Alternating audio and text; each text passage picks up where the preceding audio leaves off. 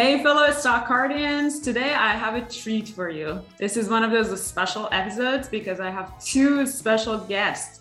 You've seen their portfolios, you've seen them on Twitter, you've seen them on YouTube, but now you have a chance to get to know them in person and I'll have all the usual questions and the good questions you're waiting for. So without further ado, uh, Brian Feroldi and Brian Stoffel, welcome to the show. Thanks for having us. Thanks, Hoda. Great to be here. You both are excellent investors. I've been following your work for many, many uh, years, and uh, that's why we're so excited to have you part of Stockcard community. But a little bit um, of introduction into in terms of how you started your journey to become such good investors. What is those special moments in your life that you're like, I want to be an investor? Uh, maybe we start from uh, Brian Stoffel. Go ahead. Sure. So um, I was a middle school uh, writing teacher out of college, and that's what I did for six years.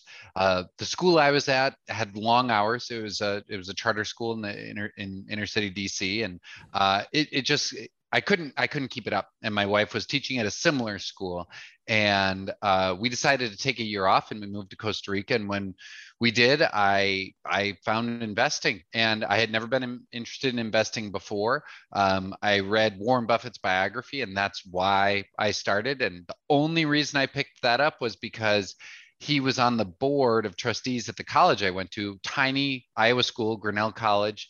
Um, but we were able to have lots of nice things because he did a really good job. It was uh, 1400 students and it was like a $2 billion endowment. So i was like huh i wonder how he did that um, so that that got my interest peaked and and you said you know what did you do to become a good investor? I i, I think the answer for everyone is i spent a long time being a bad investor. I think i think that's how anyone becomes a better investor. And if i could choose uh, one one moment or oh, there were there were two role two role models that helped me out. One was David Gardner. He's the co-founder of the Motley Fool, and I really was attracted to his style of investing, and it still plays a huge role in what I do. And the other was I read a book by Nassim Nicholas Taleb called Anti-Fragile, and I really it spoke to me in ways that have nothing to do with investing but then i also thought i could apply these lessons to investing as well. And that's why my my portfolio on stock card is the anti-fragile portfolio which basically just means things that get stronger over time when they're exposed to unexpected stressors. Um, and once i started building out my portfolio using that idea that's when i really started seeing some traction with my own returns. So that's that's my 12 year journey in about a minute. Wow, that's so impressive. Well, for, so many impressive things in what you said from that endowment and that school all the way to anti-fragile uh, portfolio and framework. We're going to dig uh, deep into all of those in a second. But Brian Feroldi, let me um, let me get to you and ask your uh, the same question to you. How has your investment journey started, and what triggered you to become such a good investor? Well, that's debatable whether I'm any good or not, but uh, I'll tell you the journey. Uh, so I first learned about the stock market when I was in high school. My dad uh, I was finding these penny stocks. I'm pretty sure he later admitted to he, me. If you've ever seen the movie The Wolf of Wall Street, there was that company out there that was essentially going out scamming people to buy these penny stocks that were absolute uh, garbage. Well, he was telling me about these stocks, and he said one of them, he's like, "Oh, this company's working on a treatment for cancer, and if it goes over twenty dollars per share, uh, we can get a pool or something like that." So I was like watching the stock price every single day. It never got there, not even close. Um, uh, but that was my first exposure to investing. And I thought, oh, well, the way that you invest is you buy these penny stocks. Forget Coca Cola, uh, forget Pepsi, forget General Electric. You want to pe- focus on these penny stocks because then you can make a huge return very, very quickly. Uh, so that was my investing style uh, when I first graduated college and had a couple hundred dollars to invest with.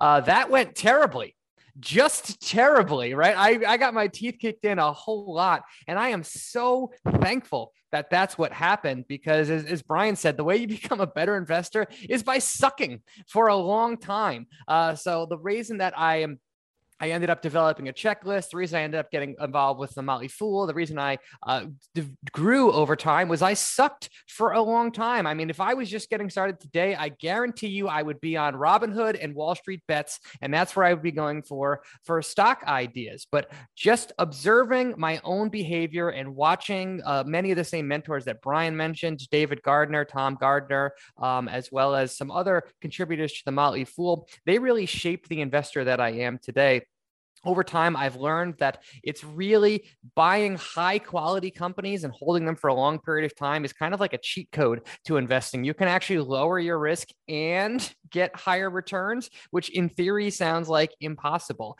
Uh, so i spend a lot of my time now uh, finding companies putting them through the framework that i made to judge a company for quality and then i consistently buy those companies and hold them for long periods of time Wow, fantastic. I love that. I love that both of you are so humble about how you became a good investor and you all you talk about, oh, I, I was not good at it and I got very good at it. And I think that's that's over the years I've realized all good investors are very humble about their own um, mistakes or the past that they got there and they're sometimes over humble. I guess that helps to you always questioning your own your own thoughts and ideas and then you kind of keep refining that strategy. So that's super cool.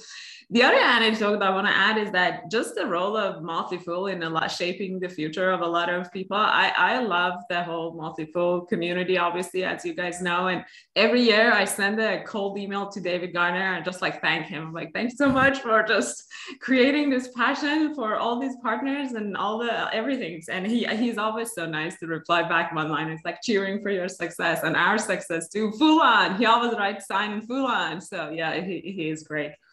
Excellent. So, Brian Feroldi, I just saw actually something on your Twitter. Uh, you do tons of, you both do a great job on Twitter, sharing tons of knowledge with your followers in the community. I saw something that was very interesting around you don't wait for a pullback and um, you went through explaining explaining it but maybe that's a very good um, sort of segue into explaining a little bit more about your investment strategy. Why don't you wait for a pullback? I thought it's a really good idea. A lot of people wait for like buy the dip. So what it what why don't you like it it's not that I'm anti waiting for a pullback. I've kind of learned the hard way this lesson over and over and over again. And that is if I just really like everything about the company, a company, just get some skin in the game as soon as possible. It is so natural and tempting to say, this stock is up 50% in the last six weeks. This stock's at an all time high. Therefore, I'm going to wait. And if you look back at some of the best performing stocks in stock stock market history, many of them continually set new highs. And if you think back to, say, like uh, 1997 or 1998, that was a great time to buy Amazon, like a phenomenal time to buy Amazon. But if you were always waiting for that dip, uh, you had to wait for uh, you had to wait for a long time. And I have personally seen uh, stocks that I was ready to buy, was able to buy, but I did not buy them because the valuation was too high. I said, I can't buy this great company. Look at the PE ratio; it's a hundred.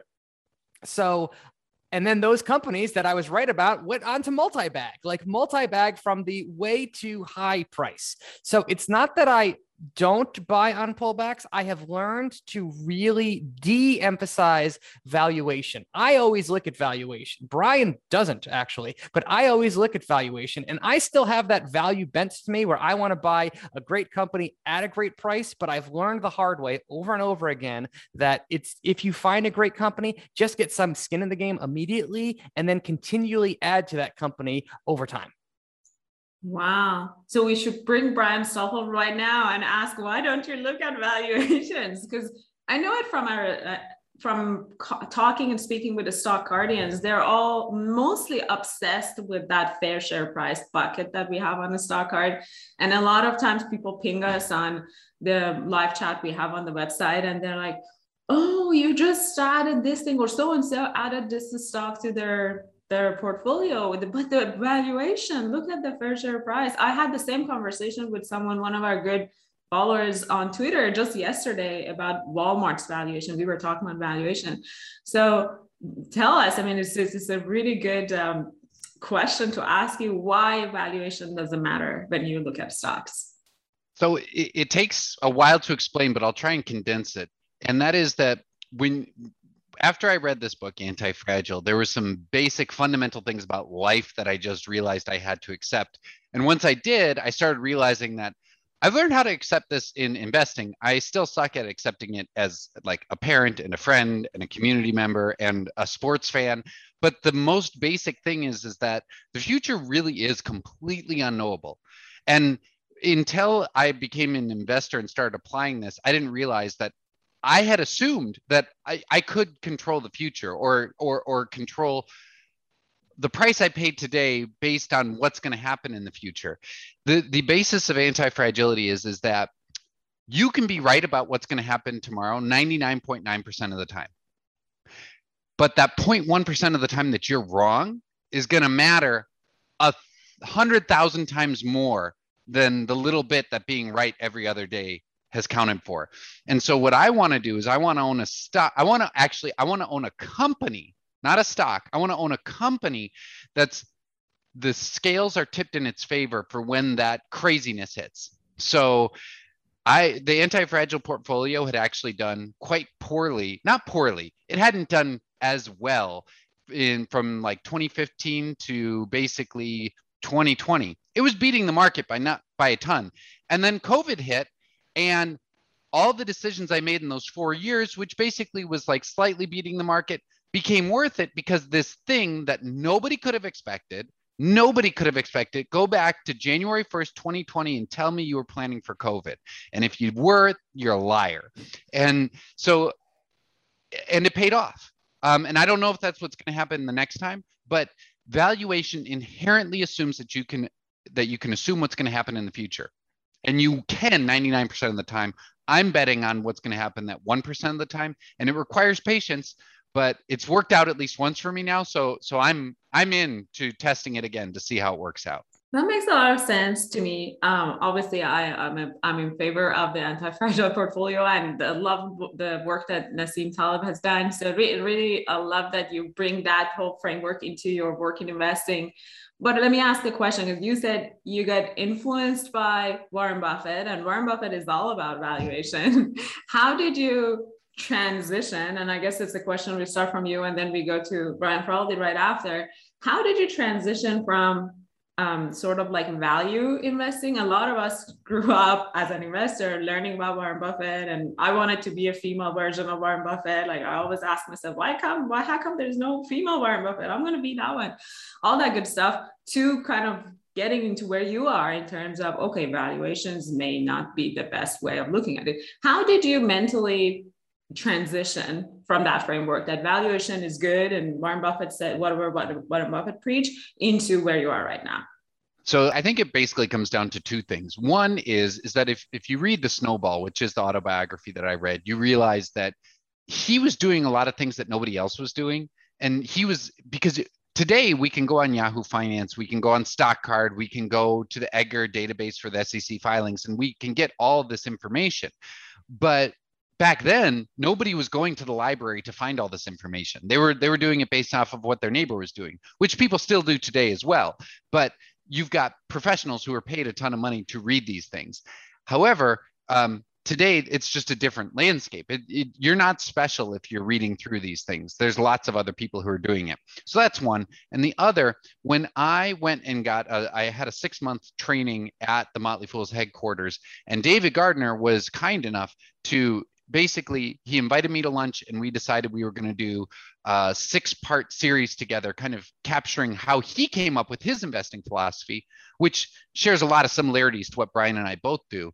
And it's very not what warren buffett does and that had a huge effect because i got to understand the reasoning behind it and then i also got to see the results of it which were quite convincing as well that makes a lot of sense uh, to me. Brian Feroldi, what about you? Um, you do look at valuations, as you said a few um, few minutes ago, but how much how much value do you put on valuation, and do you have uh, any deviation from what Warren Buffett does, and just talk through how's your style is different from the the, the guru of investing, and um, wh- why why why do you not necessarily just follow what Warren Buffett does? Sure. I think that Warren Buffett is first off unfairly characterized as a as a value investor. Yes, he's the one that has preached forever buy stocks below their intrinsic value. However, if you look at what what stocks has Warren Buffett made the most money from, do you know which one it is?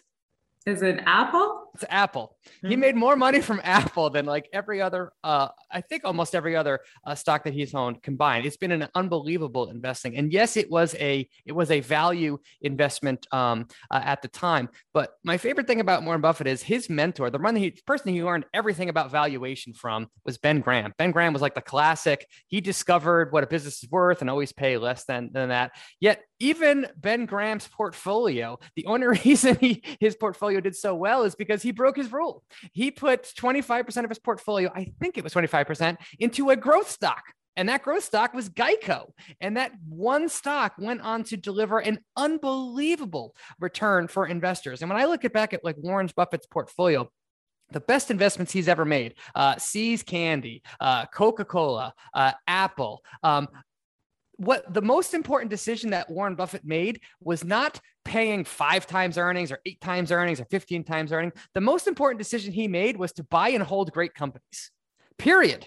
And if you go back to when he bought Coca Cola in 1988 or something like that, even if he paid a 52 week high or an all time high for Coca Cola, it would still have been a phenomenal investment at that time. So that just shows me, even when studying someone like Warren Buffett, who I think is mischaracterized sometimes, it's like buying great companies and holding them is infinitely more important than paying the perfect valuation uh, for, for those companies. So that general style informs what I do today.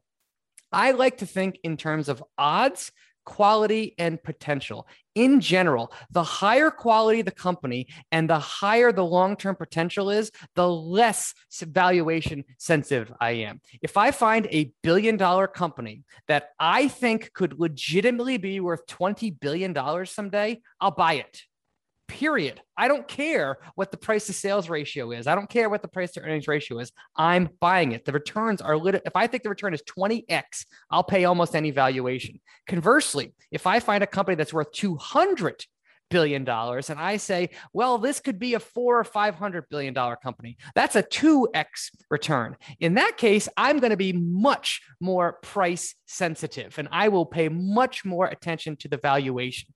Overall the higher the potential the less valuation sensitive i am the lower the potential the more valuation sensitive i am.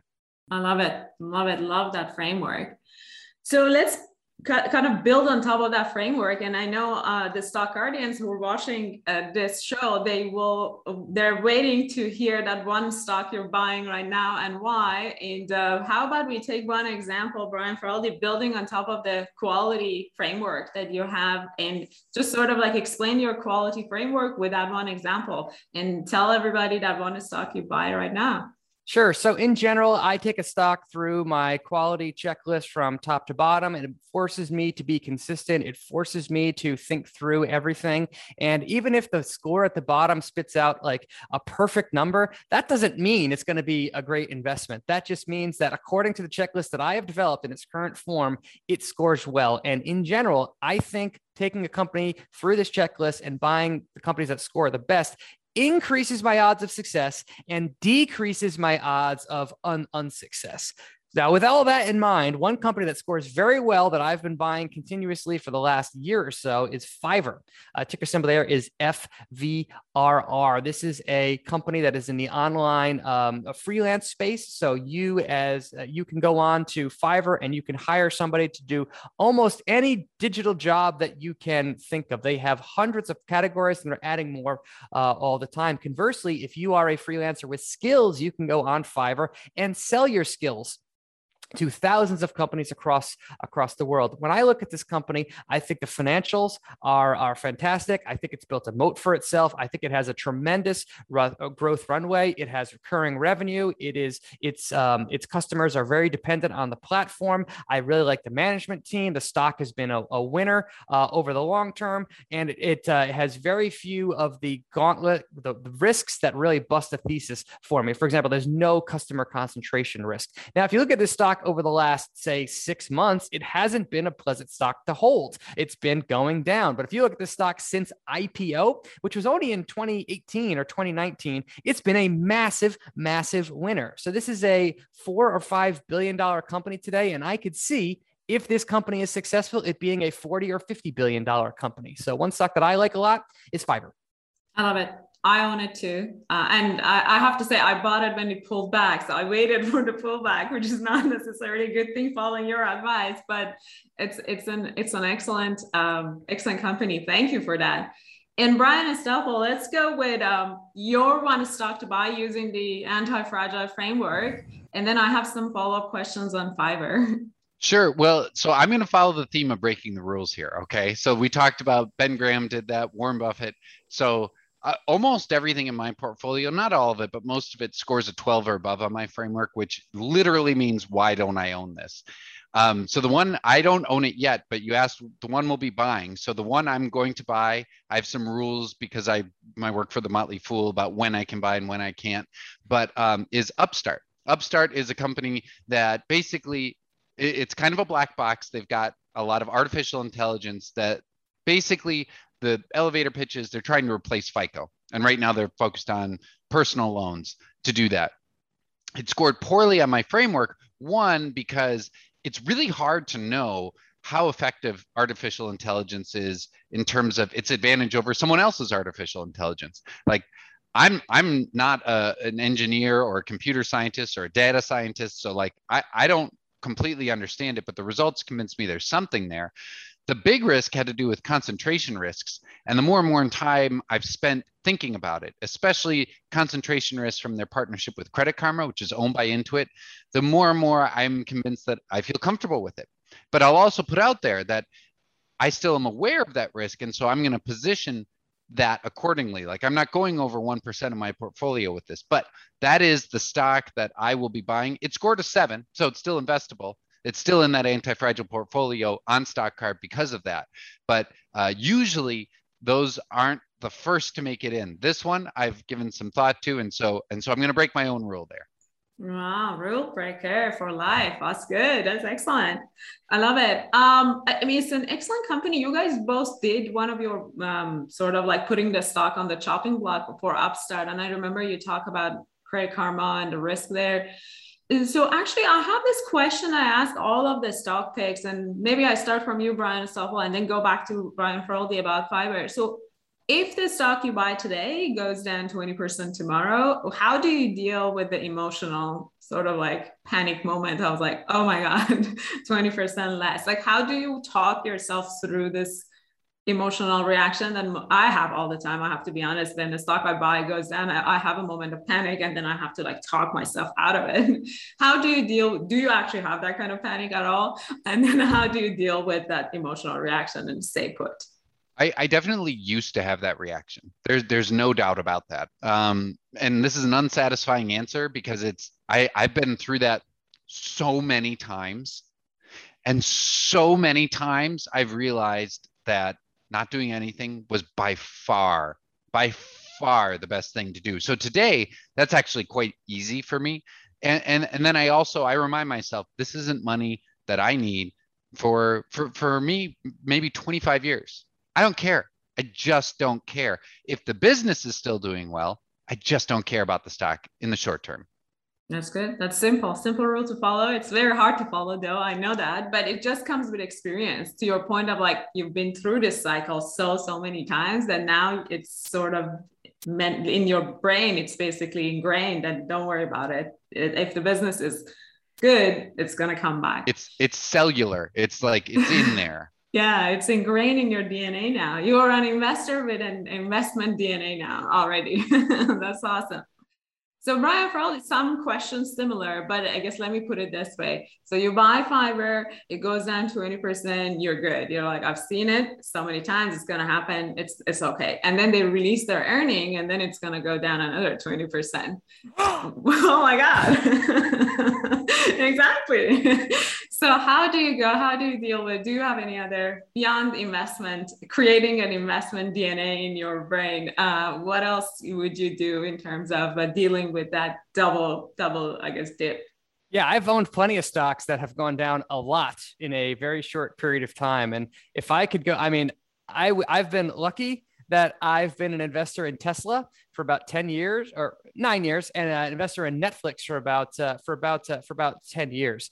And those two companies alone have given me the armor to know that what matters in the long term is business quality. What matters in the short term is sentiment. That's that's it. I mean, if you, uh, I owned Netflix throughout a, I think it was 88% peak to trough drop. It, 80, like it was almost 90% drop. And the entire time, if you just watched Netflix's business, uh, their their growth was was pretty consistent. They dropped huge when they rolled out uh, Qwikster, which was a DVD. By they were separating their business and they were raising prices 60%.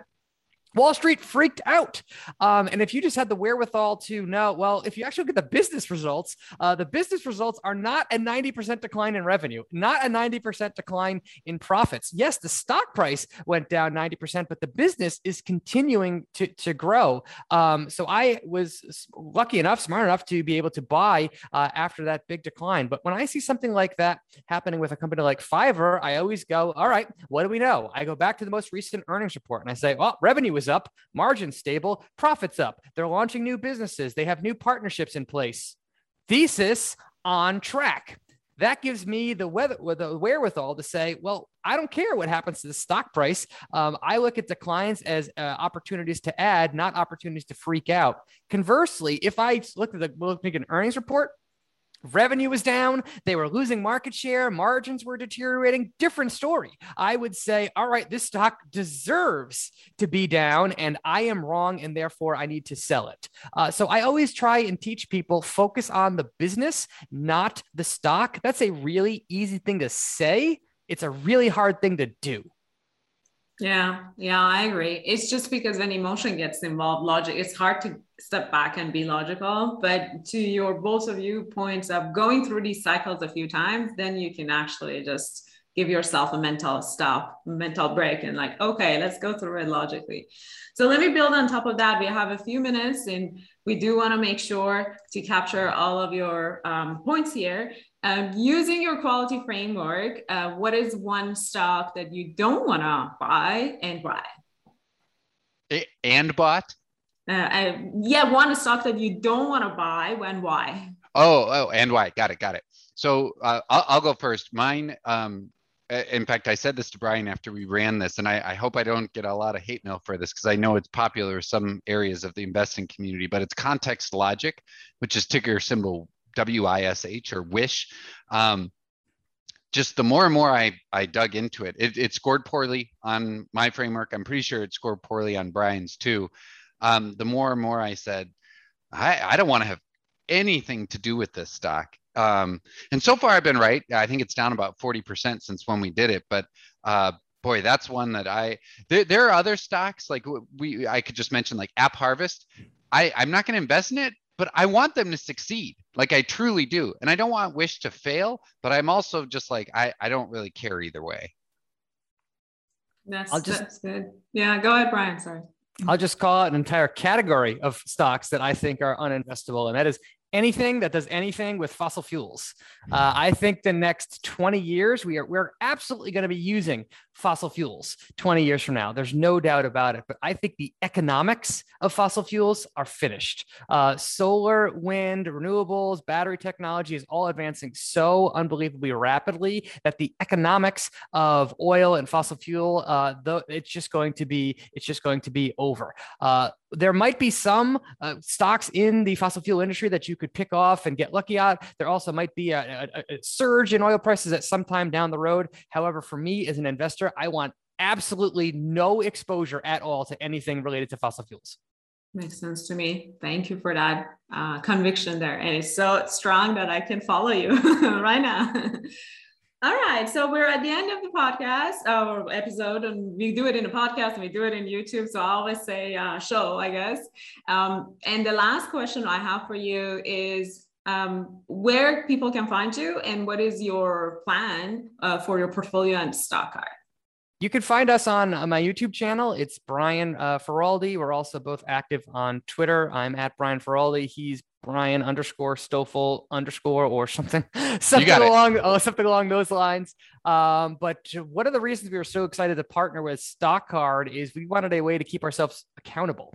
Uh, we are both big believers in accountability and scorekeeping, and that is what we are using StockCard to do. We have four portfolios uh, set up: two of ours that stocks that meet our criteria, two of ours that don't meet uh, our criteria. So whenever we take a stock, through our checklist and it scores one way or the other, that's where we put it. And it's very possible that the stocks we don't invest in could outperform the stocks that we yep. do. And if that's the case, that is going to be a learning experience uh, for both of us my framework is constantly evolving. I don't claim that it's perfect or it's right or anything like that. In fact, the only reason that's gotten better over time is because I've failed. Uh, so uh, I am going to continually look at stock cards, see what stocks are doing well, what stocks are not, and hopefully learn lessons that I can use to become a better investor.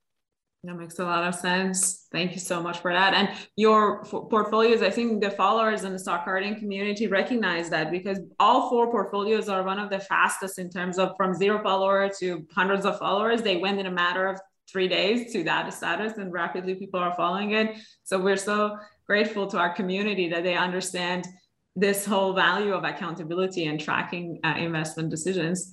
Thank you for that, Brian Feroldi. Brian Stoffel, do you want to add anything, any last advice uh, to the stock carding community? The only other thing I will add is just that Brian and I think accountability is really important. In fact, it's one of the, the most important things because it's something that doesn't exist in 99% of, of, of the finance media. Um, but at the same time, there's a caveat, which is that we also believe that it takes three to five years to find out if an investment that we've made or that we've suggested or that we put in our stock car portfolio was a good one or not. Um, there are, to, to Brian's point, we could have invested in Netflix right before Qwikster happened, and the business continued to perform pretty well. The stock dipped quite a bit, but if we stayed invested for three to five years at a minimum, clearly it was a good decision. We are going to be judging ourselves the same way. So, come 2024, that's when we can start drawing some conclusions. That makes a lot of sense. Yeah, I'm very excited for. Can't wait for that 2024 to like you know we have you guys like five years here, ten years here, and then we're like, okay, look at that beautiful run and how these two portfolios, four portfolios perform.